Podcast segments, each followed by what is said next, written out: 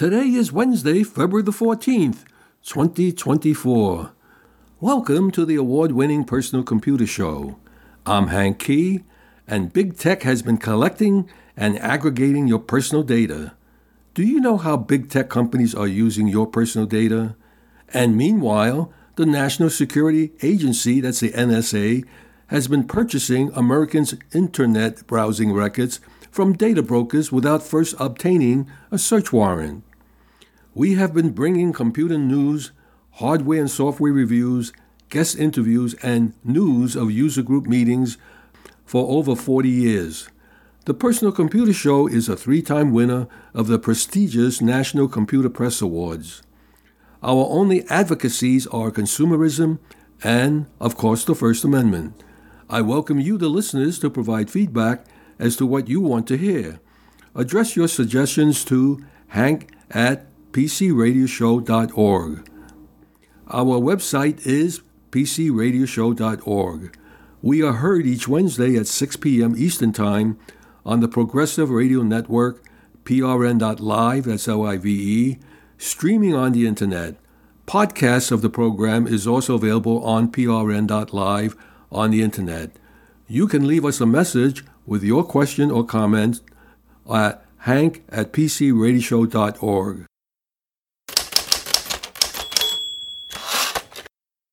In the news, WhatsApp chats will soon work with other encrypted messaging apps.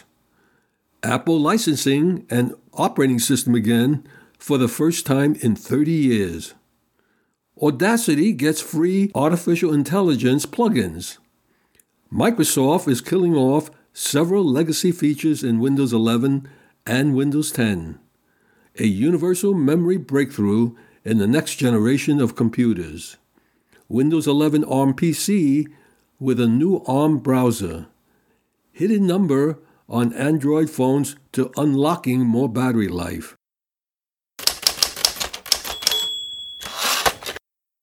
WhatsApp chats will soon work with other encrypted messaging apps. New European Union rules means WhatsApp and Messenger must be interoperable with other chat apps. Here's how that will work. They all exist in their own silos of group chats and contacts. Soon, though, WhatsApp will do the previously unthinkable for its 2 billion users allow people to message you from another app. At least, that's the plan. For about the past two years, WhatsApp has been building a way for other messaging apps to plug themselves into its service and let people chat across apps, all without breaking the end to end encryption it uses to protect the privacy and security of people's messages. The move is the first time the chat app has opened itself up this way, and it potentially offers greater competition. It isn't a shift entirely of WhatsApp's own making. In September of last year, European lawmakers designated WhatsApp parent Meta as one of the six influential gatekeeper companies under its sweeping Digital Markets Act, giving it six months to open its walled garden to others. With just a few weeks to go before that time is up, WhatsApp is detailing how its interoperability with other apps may work.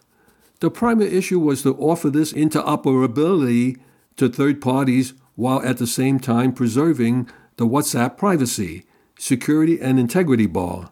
Interoperability in both WhatsApp and Messenger as dictated by Europe's rules, will initially focus on text messaging, sending images, voice messages, videos, and files between two people.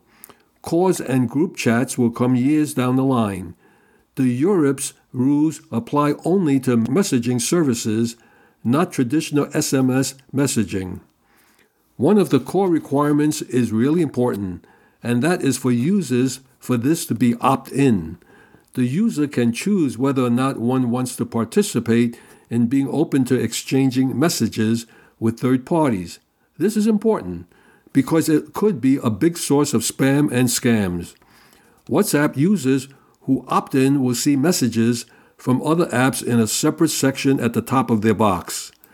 Overall, the idea behind interoperability is simple. You shouldn't need to know what messaging app your friends or family use to get in touch with them, and you should be able to communicate from one app to another without having to download both. Despite WhatsApp working on its interoperability plan for more than a year, it will still take some time for third party chats to hit people's apps. Messaging companies that want to interoperate with WhatsApp or Messenger will need to sign an agreement with the company and follow its terms. The full details of the plan will be published in March. Under EU laws, the company will have several months to implement it. Meta would prefer if other apps use the Signal encryption protocol, which its systems are based upon. Other than its namesake app and the Meta owned messengers, the Signal protocol is publicly disclosed as being used in Google Messages and Skype. To send messages, third party apps will need to encrypt content using the Signal protocol and then package it into message stanzas in the extensible markup language, that's the XML, when receiving messages. Apps will need to connect to WhatsApp's servers. There is some flexibility to WhatsApp's interoperability. Meta's app will also allow other apps to use different encryption protocols if they can demonstrate they reach the security standards that WhatsApp outlines in its guidance. There will also be the option for third party developers to add a proxy between their apps and WhatsApp's server. This could give developers more flexibility and remove the need for them to use WhatsApp's client server protocols, but it also increases the potential attack vectors. So far, it is unclear which companies, if any, are planning to connect their services to WhatsApp. The European Commission is investigating whether Apple's iMessage meets the thresholds to offer interoperability with other apps itself. While the interoperability of encrypted messaging apps may be possible, there are some fundamental challenges about how the systems will work in the real world. How much of a problem spam and scamming will be across apps is largely unknown until people start using interoperable setups. There are also questions about how people will find each other across different apps. For instance, WhatsApp uses your phone number to interact and message other people. Meta says the company is still working on the interoperability features and the level of support it will make available for companies wanting to integrate with it. The decision was made to use WhatsApp's existing architecture to run interoperability, as it means that it can more easily scale up the system for group chats in the future. It also reduces the potential for people's data to be exposed to multiple servers.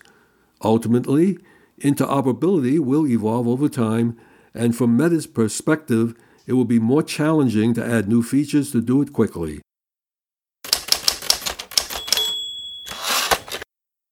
Apple is licensing an operating system again for the first time in 30 years.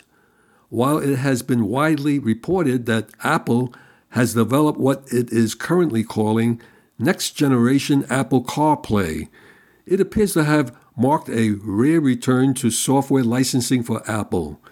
Apple had made a name out of itself by creating a harmonious synergy between its software and hardware. In licensing its next generation CarPlay to car makers, it is giving over the control of the hardware to car makers. This is a shift in how the company has operated for over the past two decades, which has been marked by a determination to keep the Apple experience firmly under its own control. The next generation CarPlay has been launched running on the systems of high end makers Porsche and Aston Martin. Unlike regular Apple CarPlay, which is widely available in cars across the full spectrum of automotive price points, it appears that Apple is giving a clear indication that we won't be likely to see next generation CarPlay on just any car, as is currently the case. We're talking about cars running an embedded version of Apple's own software, not simply being hosted via a car's entertainment head unit but being run via the user's own iPhone. This looks as though it is clear play by Apple to manage any potential reputational damage through the potential use of substandard system hardware, as well as to keep a firm grip over Apple's image as a premium brand. It is in keeping with the Apple's approach to its Apple Watch Hermes collaboration and highlights Apple's ambitions to build on its reputation and continue its push into the luxury product market with, of course, the margins are considerably higher. While it might be handing over the keys to the car makers on the hardware front with next generation CarPlay, the upside for brand enhancement is also considerable. This is in stark contrast to the last time Apple licensed its Macintosh operating system. It was an attempt to counter declining sales and the rise of PC powered by Windows software licensed by Microsoft, and the company thought it could help drive revenue. The effect was the exact opposite, with the much cheaper Mac clones proving far more popular, while the $50 licensing fee Apple received for each clone sold came nowhere near to offsetting the further decline in Mac sales the failed strategy yielded. It also cheapened the overall Apple Mac brand image.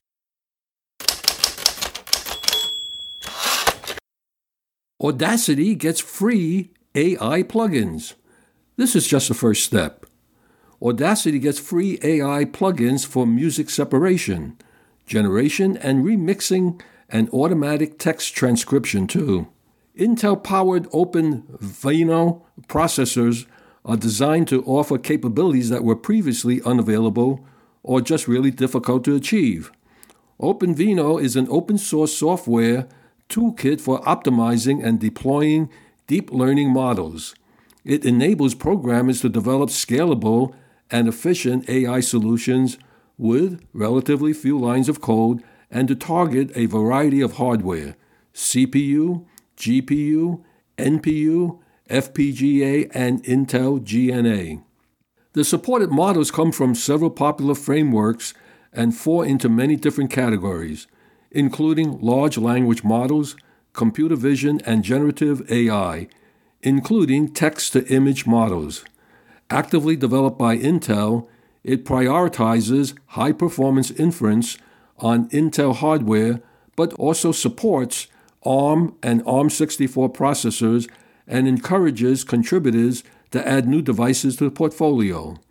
OpenVINO is cross platform and free to use under Apache License 2.0.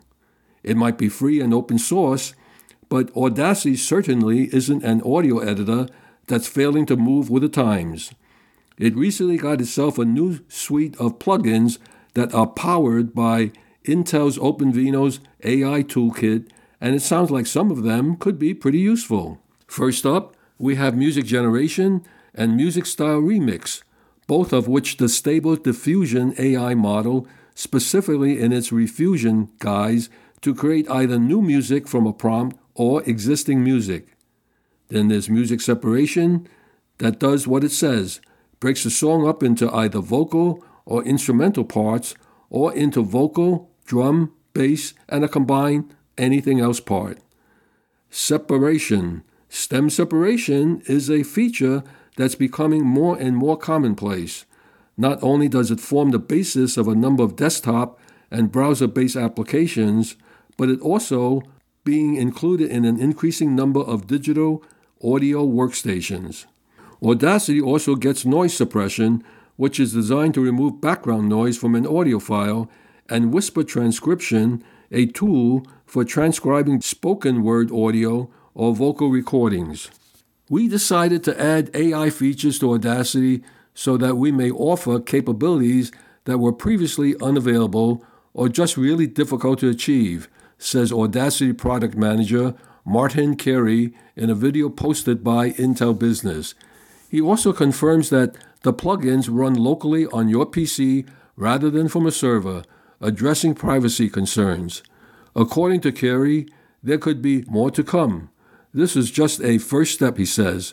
We hope to continue partnering with Intel to develop all kinds of new AI tools in the future to help take Audacity to a level no one's ever seen before.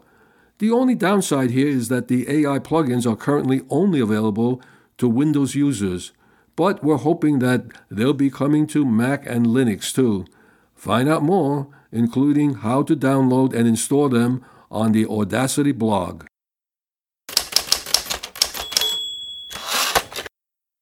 Microsoft is killing off several legacy features in Windows 11 and Windows 10. Feature deprecation is a routine way to remove existing Windows components that have served their purpose and are no longer useful to maintain. Microsoft surprised users by announcing multiple features that will bite the dust and beyond. This includes WordPad, Microsoft Support Diagnostic Tool, Steps Recorder, and more. Microsoft announced the deprecation of 19 features in 2023, which is very high compared to the only two announcements in 2022.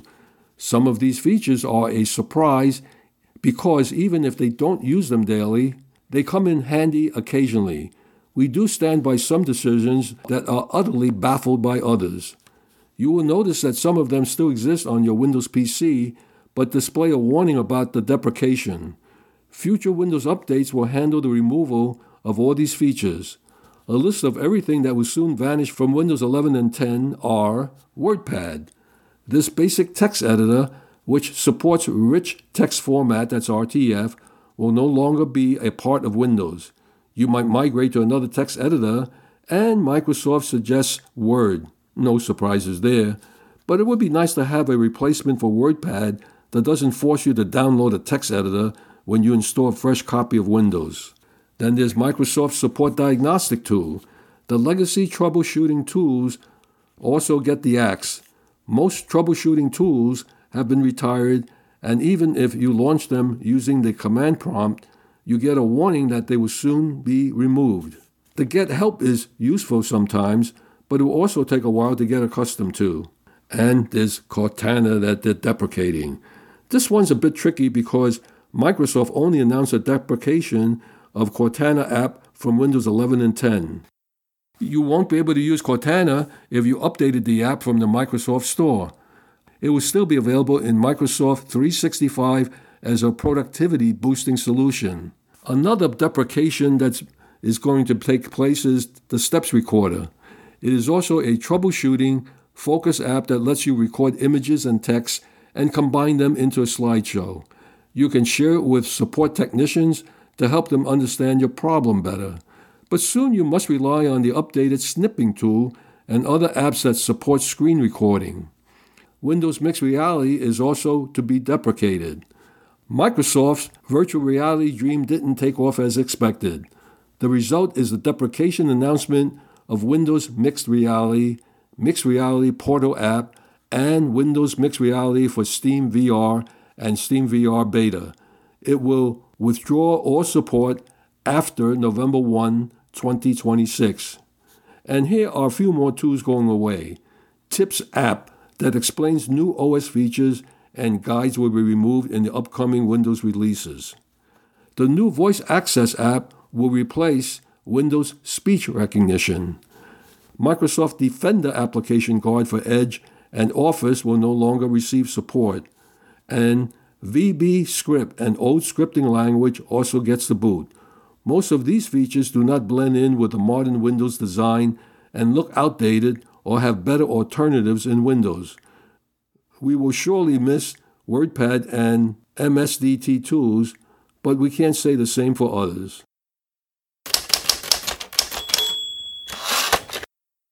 In a study published January the 22nd in the journal Nature, there is the development of a new breakthrough in universal memory. Universal memory breakthrough brings us the next generation of computers one step closer to a major speed boost. Universal memory refers to a type of computer data storage device that combines the best characteristics of several memory technologies. The goal of universal memory is to have a single type of memory, to have a single type of memory used in computers such as DRAM, SRAM, and flash memory. The development of universal memory has significant implications for the computer market. If a universal memory device can be successfully developed, it would have a far reaching impact on the computer market by combining the cost benefits of DRAM and the speed of SRAM, the non volatility of flash memory, and the infinite durability and longevity of memory. A universal memory device would also reduce the need for different types of memory in computers, leading to cost reduction and increased performance. This could potentially revolutionize the architecture and path of computing itself. Universal memory is a type of computer data storage device that aims to combine the best characteristics of different memory technologies. While various memory technologies have been developed and are in use, none of them have yet achieved the goals of universal memory. The development of universal memory has the potential to significantly impact the computer market by reducing cost and improving performance. Universal memory promises to replace both RAM and flash storage in computers with a better, faster, and more energy efficient alternative, and researchers have just moved this one step closer to reality. Universal computer memory that's both super fast and energy efficient is one step closer to reality after scientists built an extremely stable prototype using a completely new material. The new material, dubbed GS2467, which contains germanium, antimony, check check, antimony, and terbium, was used as one repeating layer in a stack layer structure known as a superlattice and could pave the way for universal memory that can replace both short and long term storage. It can also be faster, cheaper, and less power intensive, scientists said in a study published January 22nd in the journal Nature. Computers today use short term memory like random access memory, that's RAM, and long term flash memory, such as solid state drives, SSDs, or hard drives, for different purposes. RAM is fast, but needs a significant amount of physical space and a constant power supply, meaning its data vanishes when the computer has been turned off. Flash memory, on the other hand, retains data without needing power and is much denser, but it's slower than RAM at transferring its stored data to the processor. Several technical hurdles remain before a universal memory that combines the speed of RAM, but this prototype is as close as anybody has come.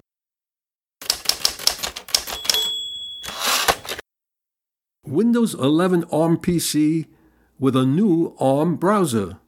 Brave now has a native ARM version of its browser on Windows.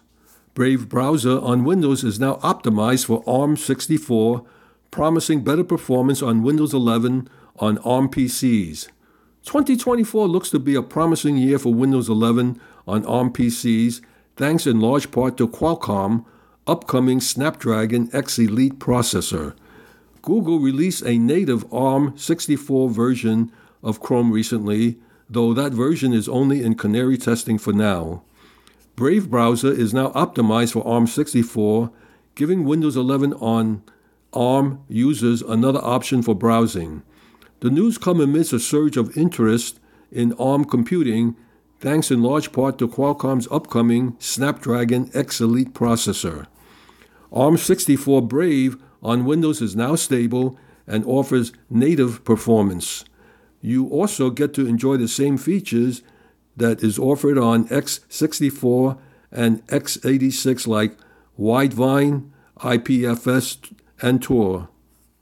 You can download Brave through GitHub, the Microsoft Store, or Brave's website.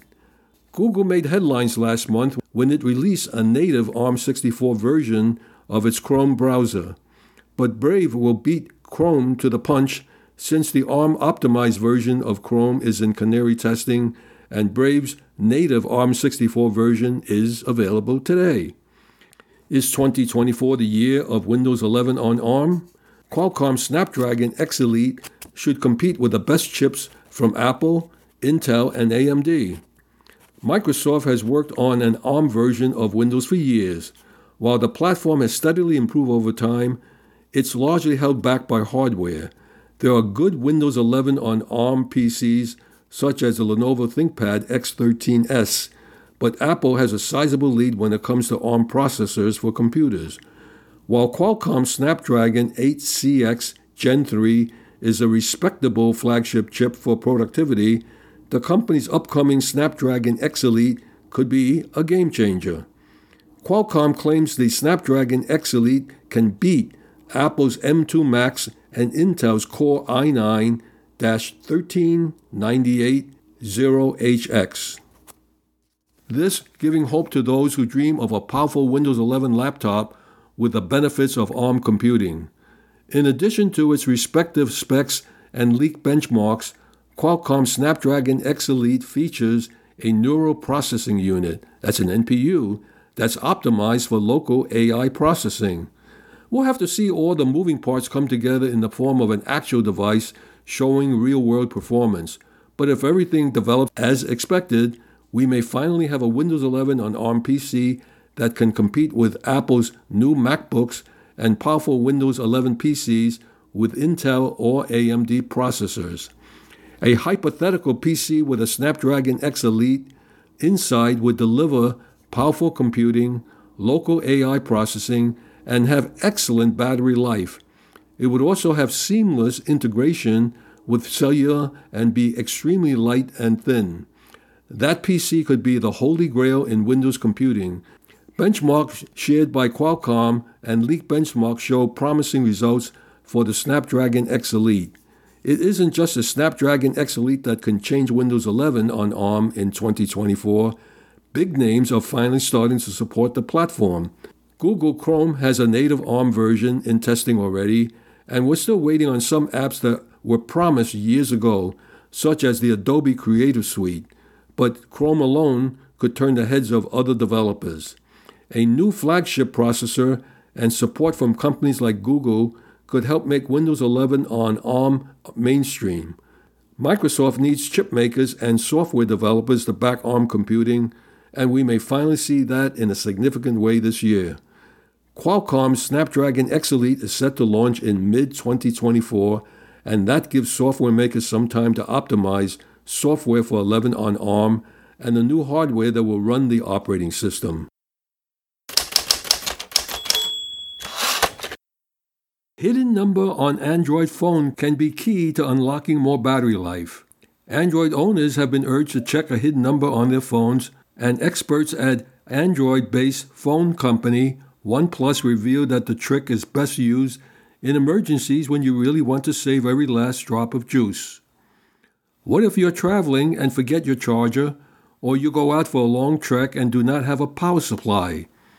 Most Android owners are familiar with the efficient battery saver mode, which is arguably the most straightforward method to save your juice. But few people know this hidden number trick. What hidden number? The so called hidden number relates to the device's screen refresh rate. Your phone's screen refresh rate is the number of times per second the image on the screen refreshes. For example, a 60 Hz display will update the screen 60 times per second. Depending on what Android phone you have and how old it is, your screen refresh rate can land anywhere between 10 Hz and 240 Hz but most devices sit around 60 Hz to 90 Hz. In situations when you really wish to save the battery of your device, switching the refresh rate from 90 Hz, let's say, to 60 Hz might be extremely beneficial. While some phones automatically switch to 60 Hz in certain conditions, keeping it constantly on 60 can give you the extra bump in your battery life as it reduces the load on the hardware's screen refresh rate. The immediate benefit of this is, of course, better battery life. This is because the display can drop the refresh rate to as low as 10 Hz to use less power while showing static content. A high refresh rate is useful while scrolling through lists, playing games optimized for such refresh rates, and watching high frame rate content like Netflix. But beyond those activities, it makes little sense to constantly refresh a display at 120 Hz since it causes battery drain. Presenting the IT Pro Series with Benjamin Rockwell. This is Benjamin Rockwell, and now it's time to get down to business. This is where we talk about computers, IT, and the workplace. One of the things that came out to me recently was somebody wanted me to talk about non disclosure agreements. They do exist, especially in the IT field. There are uh, probably very few other areas that are in any company outside of the people who are hands-on. You know, the salespeople, the the people who are setting up certain different things throughout a company where non-disclosure agreements get mixed in yes, we're doing programming. We're doing a lot of different things and a lot of different operations on computers some of the different non disclosure agreements I've dealt with over the course of my past have involved uh, don't tell anybody about our customer list. No, I'm not going to. But I'll sign a piece of paper that says I'm not going to share your customer list, your customer information, any of the background of your customers, blah, blah, blah, blah, blah. And then there are some non disclosure agreements that go, okay, we're going to have you do a certain level of programming that is for a really exciting level of this, that, or the other thing. So you can't divulge any of the information involved here. Okay. So, when we talk about these non disclosure agreements, they need to have a number of different things in them. They have to have a scope of restrictions. They have to set up really what is covered by the non disclosure agreement. It can't be a blanket. You can't tell anybody anything about us ever, ever, ever, ever. Look, I'm not working for the NSA. Oh, I'm not working for the CIA.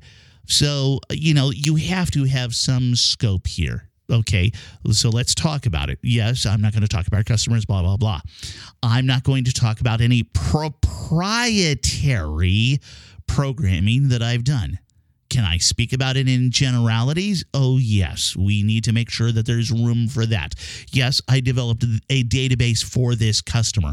I'm very good at databases and I can do a lot of stuff in regards to them. So you need to be able to uh, loosen up a little bit to let me tell people all about the different people I've worked with with databases. And they'll usually let you go from there. And then there is also something about a duration of confidentiality because they're going to set up for a certain period of time. They should have it set up so that after a certain number of years, three years, five years, after the release of a special software that you're developing or the database or whatever it is, when you're done with the work, and you've moved on, you should be able to share information about anything that is public now, it may say, okay, you cannot reveal the secret sauce behind it. Okay, I won't reveal the secret sauce unless it becomes public by some other means. And those are different things that go along with this. This is something like, you know, the Google algorithms are constantly changing. I'm sure that the Google uh, programmers that are working there, that are developing, yes, the secret sauce for Google, cannot divulge any of those different things for a certain period of time. But the Google algorithms change so quickly, so often that, yes, that information three years out may become absolutely useless to anybody. Then, of course, you have to have the potential legal ramifications lined up. And eh, yes, there are going to be consequences of breaching any kind of non disclosure agreement what are they going to be? Legal actions and potential financial repercussions. Maybe somewhere along the way, somebody might mention a reputational repercussion, but I don't know how that would work out. I, I know I've heard of things that exist like that. All the way along, an IT professional has to balance all of these different things together. They have to think about where they've been, what they're doing, and where they're going to go next. An IT professional has a career that you know goes across many decades hopefully and I'll tell you some of the different things that I've worked with yes I have shared portions of them as far as the generalities Okay, yes, I worked in aerospace for a number of years, and I did work with something called ITAR, International Trafficking and Arms Regulations, and there's Export Administration Regulations and a few other things that all kind of line up in there. So I cannot go off to some foreign country. We'll, we'll, we'll say North Korea, and I can't divulge any information to the North Koreans in regards to what we did as far as making airplanes and I can't divulge a whole lot in regards to where we, uh, you know, who our customers were. But could I develop a database for them utilizing some of the basic code that I used throughout my career? Yeah, probably.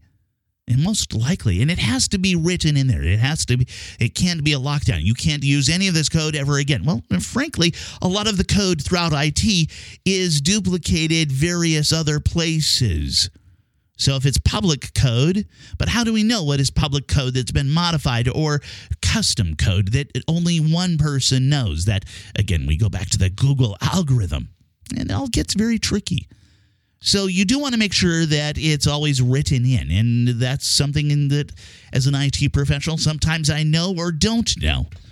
I will tell you that attorneys have been involved in reading some of the different uh, non disclosure agreements that I've dealt with over the years. So, look, lastly, any kind of non disclosure agreement should have some level of negotiability. We have to be able to discuss out those terms and and be free to yes, protect our ability to work elsewhere. You've got a non-disclosure agreement. You can never work in IT ever again. Yeah, I don't think so. We're going to strike this. We're going to strike that. We're going to make this nice and balanced and yes, mutually beneficial for both sides. This is Benjamin Rockwell. Back to you, Hank. Thank you, Benjamin.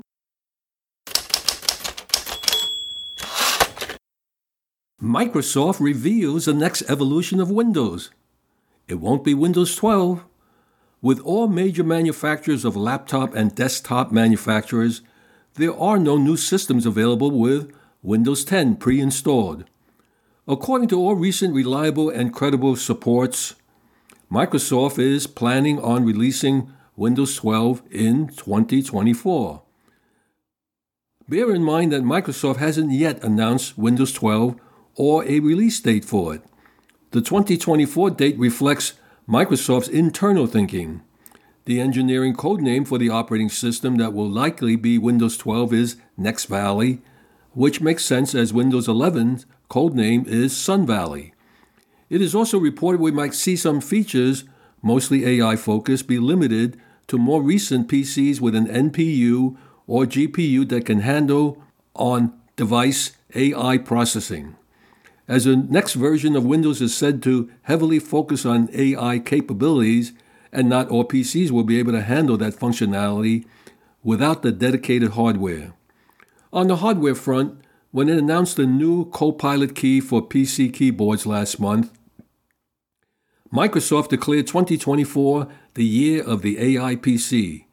On one level, this is just an aspirational PR friendly proclamation meant to show investors that Microsoft intends to keep pushing the AI hype cycle that has put it in competition with Apple for the title of most valuable publicly traded company.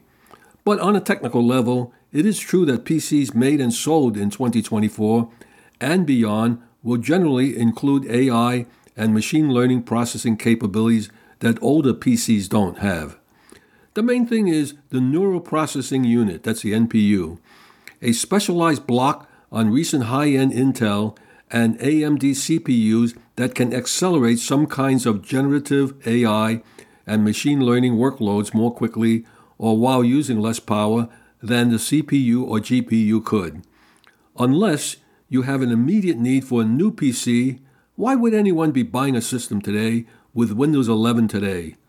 With most of the equipment today, the system unit lacks the neural processing unit, relating to the generative AI and machine learning workloads more quickly. Now we're told there are no more updates for Windows 10. Microsoft now has done some rethinking. There now will be updates for Windows 10. Delivery for Windows 12 or Windows AI is now pushed to a later date. No Windows 12 yet, as Windows 11 24H2 is coming. Microsoft has confirmed that the next update for Windows, Windows 11 version 24H2, which is the second half of the year, is indeed coming later this year. While it's good to know that Microsoft is planning a major update for Windows 11, the news will be disappointing to anyone who is hoping for an immediate release of Windows 12. The rumored next generation of the Windows operating system. We expect Windows 11 24H2 to arrive around September or October and will continue Microsoft's focus on developing the AI aided user experience and quality of life upgrades that the company has been so keen on pushing lately. This does mean that we can put any expectation of a Windows 12 to bed, at least until after the second half of 2024. Many people were convinced that Windows 11's successor was coming sooner rather than later because of the heavy emphasis on next generation AI features and experiences. This rumored release was codenamed Hudson Valley, and it's anticipated to get an official announcement mid 2024 and start rolling out the latter half of 2024. Well, straight from the horse's mouth, which means coming from Microsoft, this confirmation of Windows' annual major feature update comes to us from a Windows 11 preview build changelog published on February the 8th of 2024, which was just recently. Microsoft writes, starting with build 26XX today, Windows insiders in the Canary and Dev channel will see the versioning update under settings, systems about to Vision 24H2. This denotes that Windows 11 version 24H2 will be this year's annual feature update. Windows 11 24H2 will still absolutely be worth updating to, as Microsoft is currently one of the leaders in the personal computing space that actively pursuing and developing AI user assistance. We've seen evidence of this with Microsoft's enthusiastic debut and continue campaign to bring Windows Copilot, its digital AI assistant that's even getting its own keyboard button, to users. New AI features will make use of recently manufactured devices, cutting edge processors from manufacturers like AMD, Intel, and Qualcomm, who have all recently released or at least announced new chips with dedicated support for artificial intelligence. So, what's the holdup with Windows 12? There are multiple speculated reasons for why Microsoft is currently sticking to Windows 11 instead of moving on. One such suggestion is that Microsoft is reluctant to split its PC user base even more with a third major Windows version on the market. Its user base is already somewhat split, with many users preferring to stick to Windows 10, reportedly outnumbering Windows 11 users more than twofold. Meanwhile, Windows Central suggests multiple, very reasonable reasons why Microsoft is currently sticking to Windows 11. First off, Windows and Surface former leader Panos Panay has departed Microsoft. Panay has headed up the Surface team since its inception and led the development of Windows since 2020. It's a major changeup for Microsoft internally, and along with Windows 10 continued widespread popularity, the company is probably somewhat hesitant to release Windows 12 during this period. Microsoft is planning to end support for Windows 10 in 2025 to have a better chance of consolidating its user base, and it's probably waiting at least until then to introduce Windows 12. Net net, which means after all is said and done, unless you have an immediate need to have a new machine, hold off buying any new machine until Windows 12 is released because if you buy a machine today, you will have Windows 11, and within, and I believe within a one year period, Windows 12 will come out.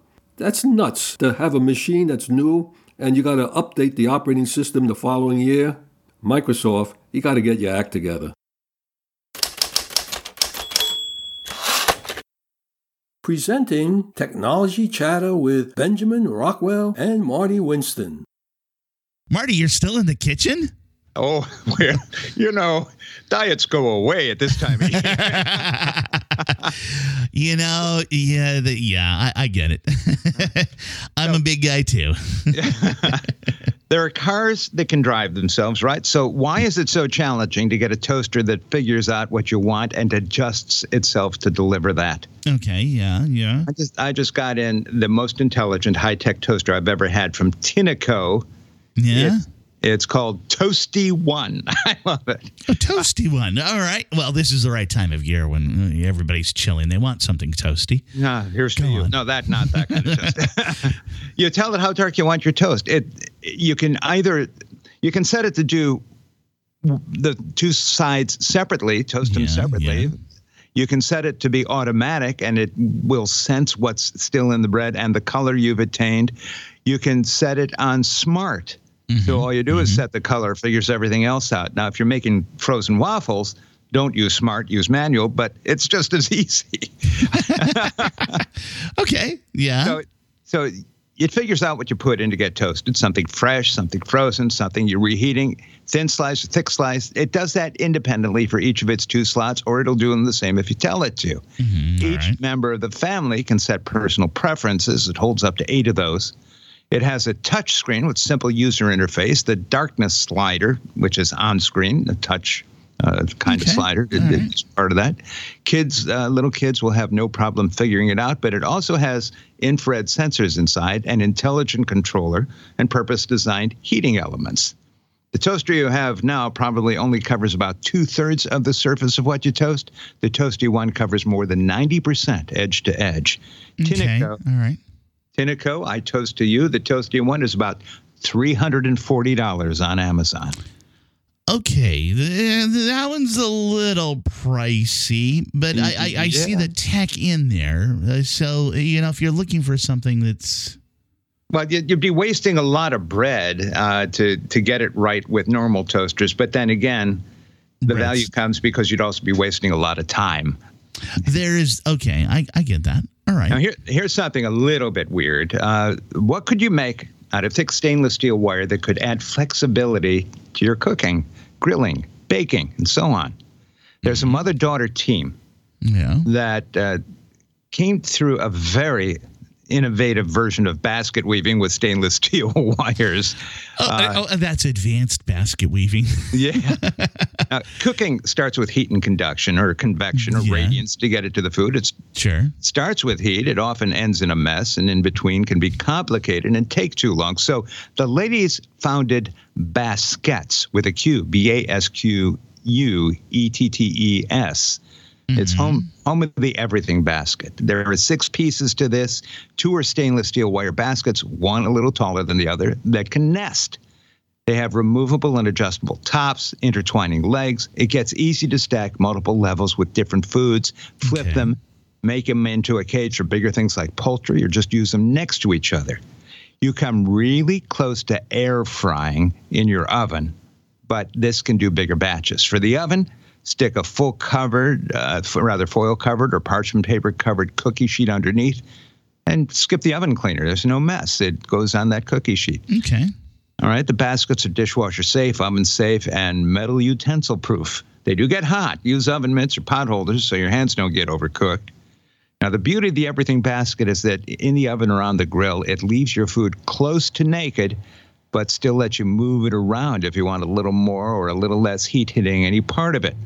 Basquettes, the everything basket is about $135 on Amazon, but I warn you, it will quickly become your favorite cooking plaything. I, I, I'm intrigued by this because when you initially suggested baskets, I was trying to figure out how that would work in. But then you, you went into the the whole air fryer concept and in, in putting this in the oven. Yeah, that's Yeah. It, that it's a be- cage. I'm, imagine it over a campfire. sure. Yeah, this is uh, Yeah, I- okay. Yeah, I, I I- I can see the the benefits of that. Yeah, easily. Do we have a minute to talk about bacon? Yeah. So uh, we we yeah we we, we about two minutes left. Okay. Um, my I brother-in-law. I like bacon. You're not going to make the bacon in those baskets, are you? Uh, no, something close though. Okay. My brother-in-law sent us as his gift for the holidays yeah. a package of four kinds of bacon. Yes. That's that's a lot of bacon to make. And when the house is closed off, you can't make bacon inside without stinking up the place. It's a Yeah, nice stink, yeah, but it, yeah. it, it's right. Well, you might I use, I use that as my cologne regularly. And, and I'll tell you, my wife loves bacon fl- scented cologne. Well- Never mind. Just go on. I, just- I saw an opportunity to be weird. Well, I was I was thinking you got the bacon and cheese, the tomato.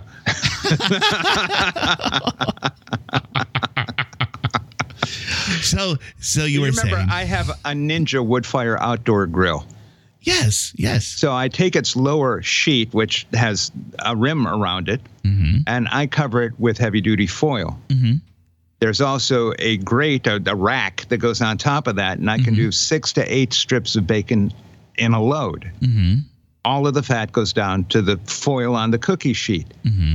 I move the done bacon out, lay it on a couple of sheets of paper towel on a plate, and lay the next one in. I'm a mm-hmm. bacon making machine on the back deck, and the house never gets stunk up.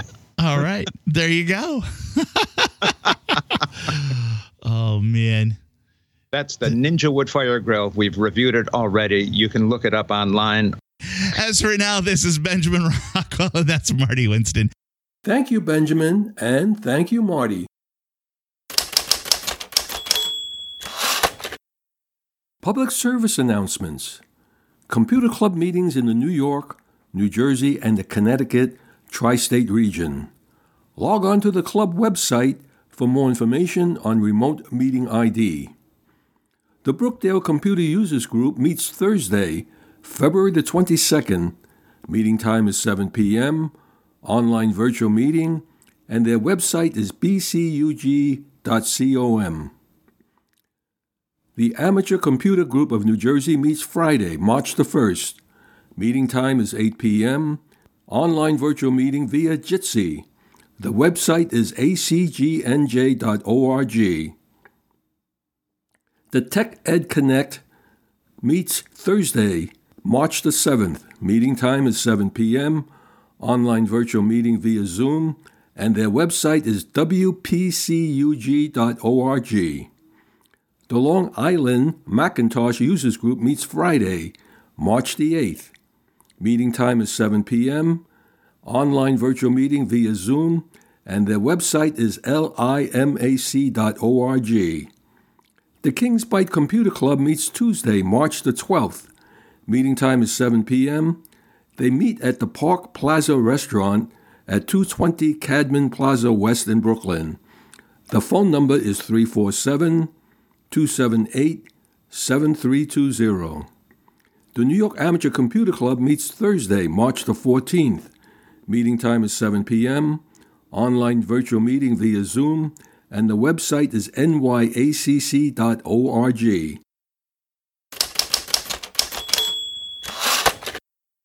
Our website is pcradioshow.org. We are heard each Wednesday at 6 p.m. Eastern Time on PRN live streaming on the internet.